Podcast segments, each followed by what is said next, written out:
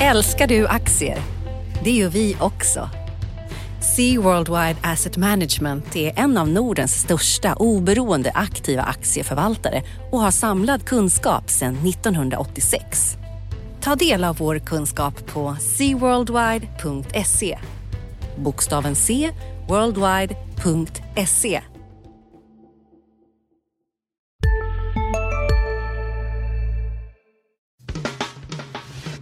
Analyspodden från Dagens Industri. Hej och varmt välkomna till Dagens Industris podd om de existentiella frågorna. Eh, åtminstone för oss som är lite nördigt intresserade av de finansiella marknaderna. Henrik Mittelman heter jag. Med mig är Magnus Dagel på DIs redaktion antar jag? Eller? Stämmer bra det. Och du är inte på redaktionen utan du är i Båstad då? Ja, tennismeckat där vi bland annat arrangerar en liten förtävling till den stora Swedish Open som börjar nästa vecka. Och nu är det för dem som inte riktigt har nått till världseliten än. Och det är du då? Du ligger strax under världseliten? jag skulle önska det. Men nästa vecka så är det ju Skistar Swedish Open och då flyttar ju faktiskt delar av näringslivet hit till Båstad. Vi på Domus Industri kommer ha ett seminarium, spännande sådant, med SEBs nya VD Johan Torgeby på fredag nästa vecka. Men annars är det också fullt med kapitalmarknadsdagar, inte minst för de bolag, Magnus, som ju du följer lite extra. Fastighetsbolagen. Just det, det fastighetsbolagen. Flera av dem har ju kapitalmarknadsdagar nästa vecka. Och det kan vi Just prata det. lite mer om. Jag skrev ju om det i dagens tidning, fredagens tidning. Just det. Fastighetsbolagen, en liten uppdatering där.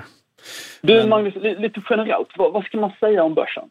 Ja, nej, men det, det kommer ju en eh, stor rapportvecka nu och det har börjat komma lite rapporter nu de senaste två veckorna. Eh, bland fastighetsbolagen då. Men nästa vecka blir det ju extremt mycket rapporter från framförallt då, industribolagen, kommer bankerna. Nästan alla kommer eh, nästa vecka. De har lyckats klumpa ihop det på en vecka nu. Eh, jag vet inte mm. om det beror på att de vill ha semester sen eller vad det beror på. Men, eh, så det kommer SCB mycket... kom redan idag, ja, just fredagen. Det. Ja. Mm en bra rapport. Men samtidigt har vi ju sett eh, lite vinstvarningar också på nu.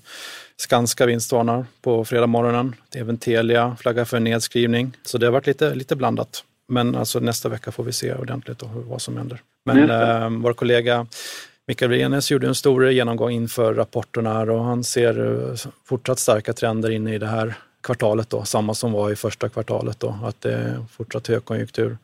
Så det får vi hoppas att det blir så. Jag är lite mer orolig då. Jag tror att eh, man kan ha överdrivit effekterna just med, med påsken där, att det är mindre arbetsdagar för in, in i andra kvartalet då. Eh, det får en stor effekt på, på vinsterna, framförallt de som har mycket personal då.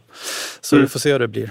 Jag pratade med en verkstadsanalytiker som menade just att, som var inne på ditt spår, att man det är väldigt svårt att justera för det där med färre arbetsdagar och då tenderar man att liksom underskatta effekterna av det. Mm.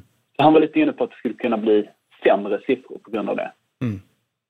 Det, det, så kan det vara. Det, mm. det blir ju en ganska stor effekt på, just på vinsten på sista raden om det är mindre arbetsdagar. Då. Men du, att vi har fått nu lite så byggrelaterad oro, kan man säga det? Alltså Skanska? Ja, jag vet inte. Det är väl ganska eh, centrerat till, till Skanska och framförallt i deras amerikanska verksamhet. Och nu har ju även mm. eh, bubblat upp i Storbritannien. Då. Men om man ser på bostadsdelen då, som JM rapporterar så är det ju väldigt starka siffror. De ökar vinsten med 50 procent. Eh, Oscar Properties eh, rapporterar också på morgonen upp, eh, dubblar vinsten och Skanska flaggar också för att vinsten för bostadsdelen var upp 75 procent. Så det, det är mm. bostäder man ska vara inom, det är uppenbart. Så det, där är det ganska starka siffror, det får man säga. Men nästa vecka kommer ju fler rapporter och så får vi se. Men samtidigt tycker jag att det börjar komma lite mörka moln på även bostadsutvecklingshimlen. Man ser att det börjar bli trögare att sälja eh, bostäder. Det börjar tendenser till, till mättning på delar av Stockholmsregionen, kanske lite i övriga landet också. Att man bygger eh, dyra bostadsrätter som det kan bli tuffare att sälja helt, helt enkelt. Mm. Och att eh, alla bostadsutvecklarna på börsen utom Prime Living då, eh, är ju ner sedan årsskiftet. Då. Så det kan vara en liten kanarie för fågel i gruvan som, som skvallrar om det. Just det, och nu under fredagen så kom det lite statistik som tyder på ett litet, litet fall i bostadspriser. Men det kanske inte riktigt ska överdrivas, eh, det var upp 10% på årsbasis i Sverige. Mm. Just det, så det är fortsatt starkt ändå får man säga, även om det börjar mm. mattas lite i Stockholm. Regionen. Du har skrivit en intressant eh, artikel i veckan tyckte jag, på torsdagen om inflationen. Du kanske lyssnade på podden förra veckan där jag råkade nämna att jag köpte en öl där för 76 kronor här i Stockholm. det, har jag också gjort. Ja, just det. uh, nej, men precis. Men jag, jag, jag, har fått en hel del, en hel del mejl från uh, Dagens Industri-läsare och det är jag mycket tacksam för. Där uh, man undrar liksom, hur är det möjligt att inflationen är så låg samtidigt som allt jag köper blir så mycket dyrare? Och det är ju en korrekt observation i, i, i någon bemärkelse. Alltså ölpriset går upp. Dagens rätt i, i storstäderna får man sällan under 100 kronor längre. Och uh, generellt liksom tjänstepriser, svenska tjänstepriser, frisör och så vidare stiger. Och hur kan det då vara så att inflationen är så låg? Men en delförklaring är ju att Eh, vi till exempel konsumerar mer och mer eh, gigabyte, alltså data, datatrafik, mm. datamängd. Och den faller ju ständigt i pris och kommer fortsätta att falla i pris. Och utan att bli alltför långrandig om inflationsmål och annat så kan man ju säga att det är, vi ska ju observera och notera att inflationsmålet i Sverige, att priserna ska öka med 2% det var ju före internet. Inflationsmålet kom 1993. Och då hade vi tjocka tv-apparater och vi hade fasta telefoner och vi hade uppslagsverk i bokhyllan och alls inte en eh, dator med en massa gigabyte som vi köper. Det är väl därför som, som det finns en betydande risk att inflationsmålet är felkonstruerat. Eller det var, det var bra under den tiden. Uh, men, men gigabytepriset kommer inte att öka med 2% per år. Nej, jag är också inne på det, precis samma spår som du, att man mäter inflationen förmodligen fel då, och inte mm. anpassat för dagens samhälle. Eh, Nej, precis. Och kanske en tve, tveksamt om man ens ska justera för, eh, alltså, eh, för förbättringsåtgärder i inflationen. Vad tror du om det? Mm. Bör man göra det, alltså att man får mera gigabyte för pengarna? Ja, alltså, och det där alltså, på sätt och vis är det ju korrekt alltså det är korrekt mätt såklart att gigabytepriset faller och så konsumerar vi mer och mer av det och då blir den faktiska inflationen lägre. Men frågan är liksom, är det, är det liksom ett problem? Betyder det att det är egentligen bara en produktivitetsframgång som, som är ganska, ganska fantastisk? Men nu har vi alltså inflation i Sverige på 1,9 procent. Den där deflationsrisken som Stefan Ingves och hans kompisar såg framför sig för något år sedan, den är ju borta. Vi har en högkonjunktur i Sverige och en, en uh, inflation som är så nära inflationsmålet man överhuvudtaget kan komma, om det nu går att mäta ens mm. tiondels förändringar i inflationen. Men vi har fortfarande en styrränta på minus 0,5. Men nu börjar centralbankerna reagera eh, gradvis vi fick den, eh, jag menar den svenska riksbanken förra veckan eh, tog ju bort sin så kallade lättnadsbias, alltså att nu är det mer balanserade risker, det är inte mer sannolikt för ytterligare sänkningar än för höjningar. I veckan så, kom, kom, eh, så visade också den amerikanska centralbanken att nästa steg är, är eh, rent uppgångar och att man drar ned på, på eh, balansräkningarna. Mm. Den kanadensiska centralbanken höjde räntan nu för första gången sedan vad det är 2010 i veckan. Så centralbanken har ju liksom gradvis nu börjat reagera. Men om man tittar på något... centralbanken här i Sverige så, så känns det som styrräntan kommer vara låg väldigt länge till. Här. Om jag läste det rätt så skulle vi ha en, en styrränta på en halv procent även 2020 på mm, deras mm. räntebana. Då. Mm. Ja men det stämmer ju och det, det, eller det är det de, de det budskap de, de förmedlar. Börsen har ju reagerat lite småsurt sedan den europeiska centralbanken för tre veckor sedan flaggade för att liksom, tiden med gratispengar måste någon gång, någon gång måste den här perioden ta slut. Eh, och då blev ju de finansiella marknaderna hickade till lite där. Mm. Eh, och då är väl frågan om liksom, kommer detta att vara, kommer räntan att stoppa festen? Det tror nog inte jag. För jag tror Nej. att de här centralbankscheferna som är ett väldigt homogent släkte. Allihopa är lika gamla och har, är uppvuxna på exakt samma skolor och tycker exakt likadant. Mm. De är så inkörda på det här med inflationsmål och inflationsproblematiken lyser med sin frånvaro. Alltså det, det är inte så att vi kommer få någon större inflationsbrasa i världen. Så att jag, jag tror på ganska försiktiga ränteuppgångar och det är någonting annat som får den här festen att stoppa. Ja, jag är också inne på det. Och eh, om man knyter an till fastigheter då, som jag skrev mm. om i veckan så, så är det just eh, räntan som alla verkar oroa sig för, att kraftig ränteuppgång då, att det kan mm. sätta stopp för festen. Men om man mm.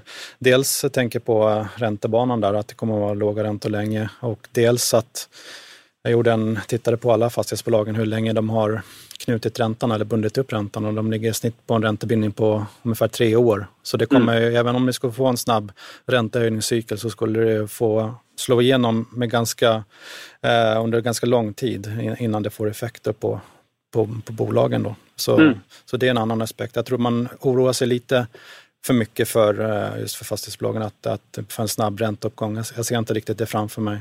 Och det, det har också bidragit till att, eh, att de flesta bolagen handlas med eh, substansrabatt eh, mot den rapporterade substansvärdena då, i andra kvartalet där.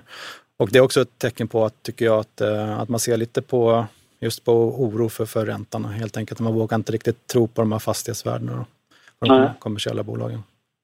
Det var ju ganska, jag såg, du skrev om det i fredagens DI, mm. om, om med högtryck för aktierna men ganska betydande substansrabatter. V mm. Vad ska man tro om det där? Ja, det är lite svårt att få ihop det där, för vi ser att eh, vinsterna ökar i snitt med runt 20 procent eh, varje kvartal. De senaste kvartalen eh, har det varit, om man tittar på förvaltningsresultaten, då, så det är väldigt stark vinstutveckling kontinuerligt och, och även Mm, Mm, fortsätter man att revidera upp fastighetsvärdena då med, också betydande belopp på en snitttakt på runt 6% i årstakt. Då. Så det, det, vinsterna går upp samtidigt som eh, värderingarna är ganska låga om man tittar på substansen. Då. Så det, det, det tyder på att eh, det finns någon slags oro för räntan, ränteuppgångar. Att, att festen har hållit på för länge helt enkelt. Men jag tror att man är lite för orolig för det. Det är min syn. Kan man eh, hårdvinkla det till köpläge för fastighetsbolagen? Ja, selektivt tror jag, men inte alla. Eh, men, men ett par bolag tycker jag man gott kan ha i portföljen. Eh, de som är låg risk och varit verksamma länge, duktiga ledningar tycker jag. Man kan och vilka skulle det vara? Jag gjorde en portfölj för några, oh, jag vet inte om det var något kvartal sedan. Då tog mm. jag medpar. Det var Wallenstam, Castellum, D. Carnegie, Atrium, Ljungberg Uh, och sen var det en fjärde, som jag, femte som jag glömt bort nu. Uh, mm. Men det, det, är ett bra gäng. Uh, Atrium Ljungberg med ganska betydande rabatt just nu. Ja, 17 procent substansrabatt då, mm. trots mycket byggrätter och, och ett bestånd i Stockholm. Då. Så rättar inte det här till sig tror jag att man kommer få se fler utköp på börsen. Då. Vi ser att pensionsfonderna kämpar med de låga räntorna och med en värld i gungning blir det viktigare än någonsin med kunskap och diskussion. Att värna det fria ordet, för livet och demokratin.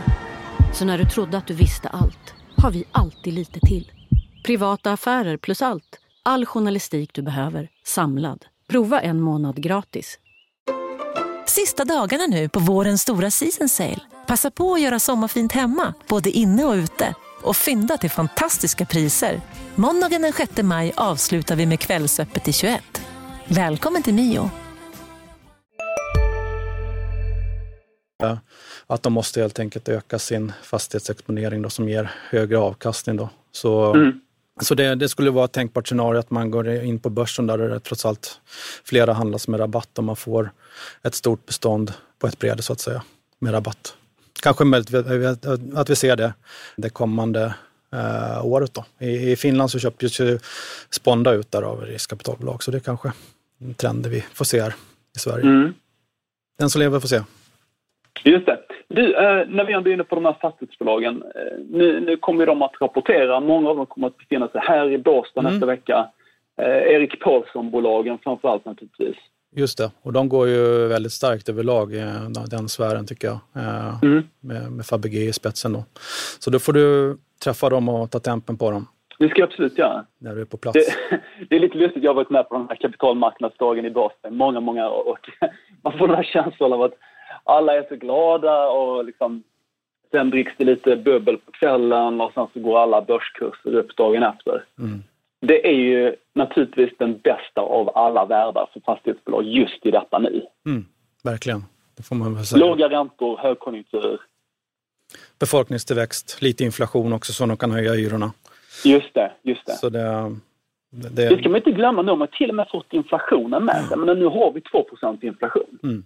Så, ja, och, och eh, brist på bra fastigheter också, i varje fall i storstäderna. Där det byggs väldigt mm. lite kommersiella kontor och så. Så där ser man att de som är verksamma i framförallt Stockholm då, kan höja hyrorna väldigt kraftigt samtidigt mm. som räntorna fortsätter ner. Då. Så det är en väldigt bra tider för dem. Det kommer inte vara för evigt givetvis men eh, som det nu så ser det ut att kunna hålla sig lite, lite till tror jag.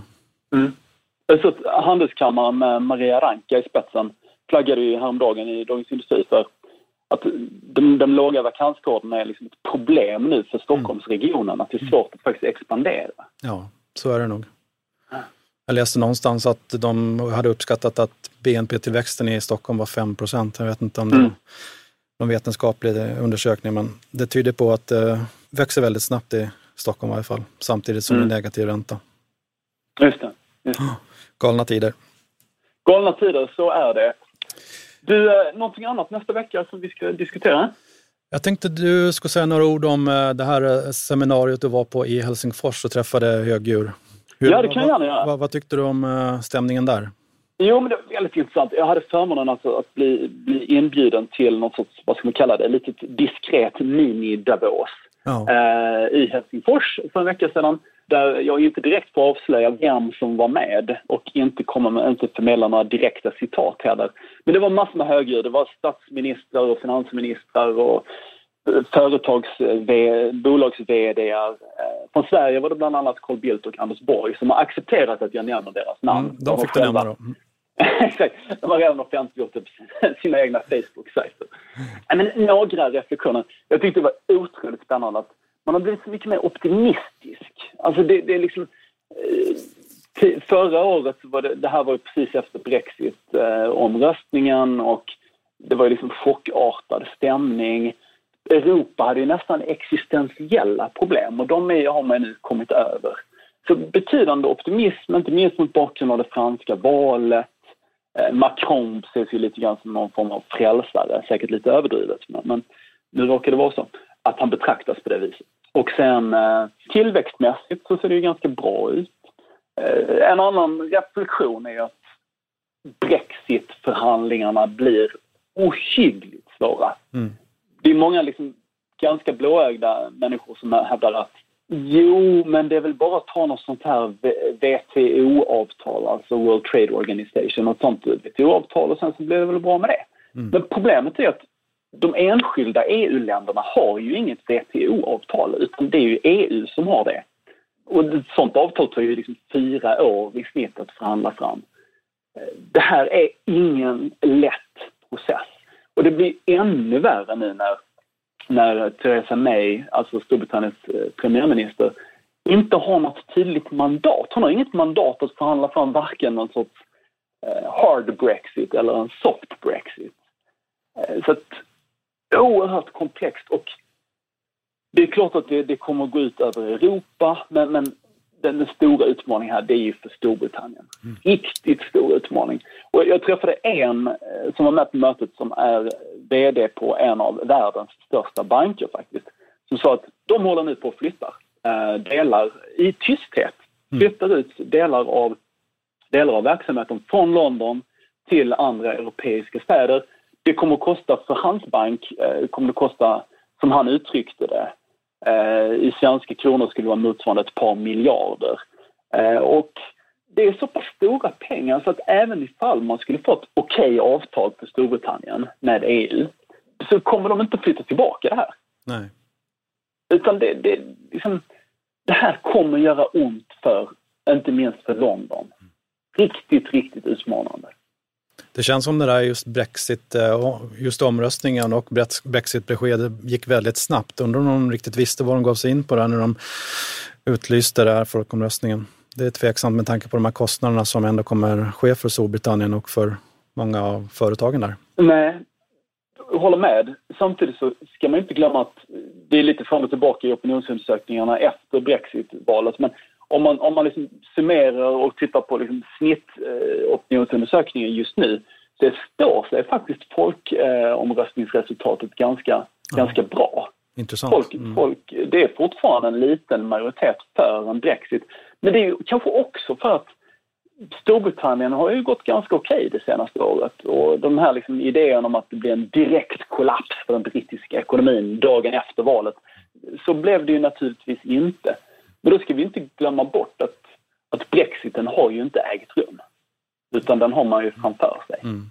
Kanske svänger i opinionsundersökningarna då. Ja, men, men det spelar ingen roll. Alltså, folket har sagt sitt. Det går inte att backa. Jag pratade med två brittiska parlamentsledamöter eh, som allihopa var på, eller som båda två var på Remain-sidan. De tydliggjorde och underströk att det här folkomröstningsresultatet kan inte reverseras. Folkomröstningen kan inte reverseras utan mm. nu är det som det är med det och nu, nu, nu ska vi gå ut ur EU. Det verkar vara spännande träffar där i Helsingfors. Ja, och sen en annan diskussion som, som, som var ganska intressant var om, om Kina och Kinas utveckling. Eh, jag tänkte man kan anknyta lite till nästa vecka, för vi får BNP-siffror från Kina på måndag. Mm. Eh, och, och, Kina har ju överraskat positivt i många och det har varit väldigt poppis att dissa Kina och tro att nu blir det minsann en hård landning för den kinesiska ekonomin. Men det har det inte alls blivit. Eh, utan man hänger på med tillväxt runt en 7 och det är många av de här eh, högdjuren på mitt möte i Helsingfors underströk, det var ju just att Kina tar ju på sig ledartröjan nu, den globala ledartröjan när eh, Donald Trump kryper tillbaka och vill isolera sig och Europa är lite mer osäker på sin roll. Då tar Kina på sig den här globala ledartröjan och drar nytta av situationen mm. strategiskt av den kinesiska presidenten. Det är kanske det trenden vi ser. Vi, vår kollega Mikael Evidenius gjorde en undersökning om just eh, svenska bolagens utveckling i Kina här mm. för några veckor sedan och det var väldigt eh, bra nivåer, väldigt kraftig tillväxt just för, för svenska bolag där. Så det kanske tyder på att, eh, att Kina pignar till nu ordentligt mm. där. Jag tror verkligen det. En annan fråga om Helsingfors. Såg du lika mycket Ferraris i Helsingfors som i Stockholm? Nej, men, som en eh, tidigare premiärminister och statsminister i Finland som var med på mötet, han sa att eh, det går så bra så till och med Finland vänder upp. Ja, då har det gått långt, Finland, eller hur? Ja, alltså Finland har ju haft det väldigt, väldigt tufft under många år nu, egentligen sen, sen Nokia-fallet. Eh, och sen så kom den här liksom ryska kollapsen eh, och, och sen så finanskrisen som drabbade Finland hårt. Eh, men, men, Finland är på väg tillbaka. Och det är väldigt det var Finlands sak var svår, men mm. nu är den minsann kanske inte löst, men Finland är på väg upp. Bättre tillväxtsiffror, eh, tydlig återhämtning, alls inte samma excesser som vi ser i eh, framförallt Stockholm. Nej, Nej det, är, det är en ganska bra sammanfattning. Eh, Har du skrivit något mer intressant i veckan? räcker inte detta? Eller? Det räcker faktiskt. Jag har skrivit en eh, liten artikel om eh, IT-bolagen i och för sig, det är nästan ja, en vecka sedan. Det var ingen bubbla skrev du? Nej, det var väl så rubriken eh, blev. Men jag tycker eh, det är ganska höga förväntningar då på, eh, på de här IT, eh, amerikanska stora IT-bolagen. Just mm. när IT-bubblan runt sekelskiftet formade ju mig mycket och efter och kraschen där. Så jag vill egentligen titta på värderingarna, hur det var för IT-bolagen då och jämföra med nu mm. på de här stora eh, IT-bolagen nu som populärt brukar kallas FANG. Då. Mm. Eh, och eh, även Microsoft och Apple tog jag med. Men eh, det är ganska stora skillnader. Det är mycket lägre värderat nu. Det är ändå, det är ändå högt värderat får man säga, flera av de här bolagen. Eh, bland annat eh, Netflix, Amazon är väldigt högt värderat eh, och stora förväntningar på, på framtiden. Då. Men det är inte, det är inte, man kan inte dra tydliga paralleller tycker jag. Runt sekelskiftet då så var ju allting extremt uppdrivet. Så, så är det inte nu tycker jag. Och stora skillnaden nu också det är att bolagen har gigantiska kassor. Det är som små stater där tycker jag. Eh, mm.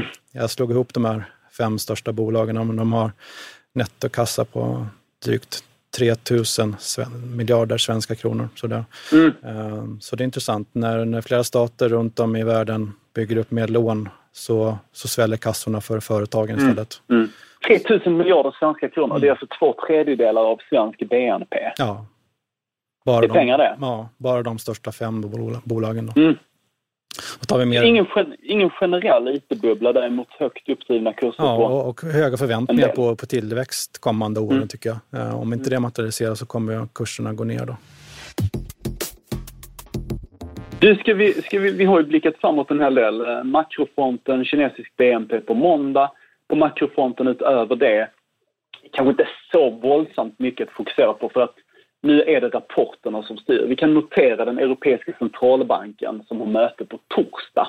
Mm. Eh, och det, marknaden eh, hoppas naturligtvis inte på hökaktiga signaler utan snarare liksom mjuka tongångar från, från ECB vad man hoppas på på, på torsdagen. Just det. Och på bolagsfronten, det nämnde vi tidigare, bland annat måndag blir väldigt intressant med alla stora industribolagen som kommer ge en bra temperaturmätare på hur det står till för konjunkturen här. Så det gäller att hålla reda på.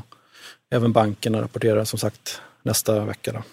Och så har vi då fastighetsbolagen på primärt tisdag, eller vad är det? Tisdag, onsdag?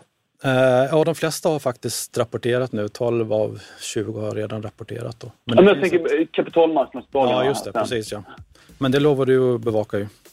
jag lovar, det får Ja. vi återkomma till. Det får vi göra. Lycka mycket, till på, eh, i Båstad nästa vecka. Tack detsamma. Ja. Trevlig helg allihopa. Tack så mycket. Trevlig helg. Tack, hej. Hej. Analyspodden från Dagens Industri. Podden redigerades av Umami Produktion. Ansvarig utgivare Lotta Edling.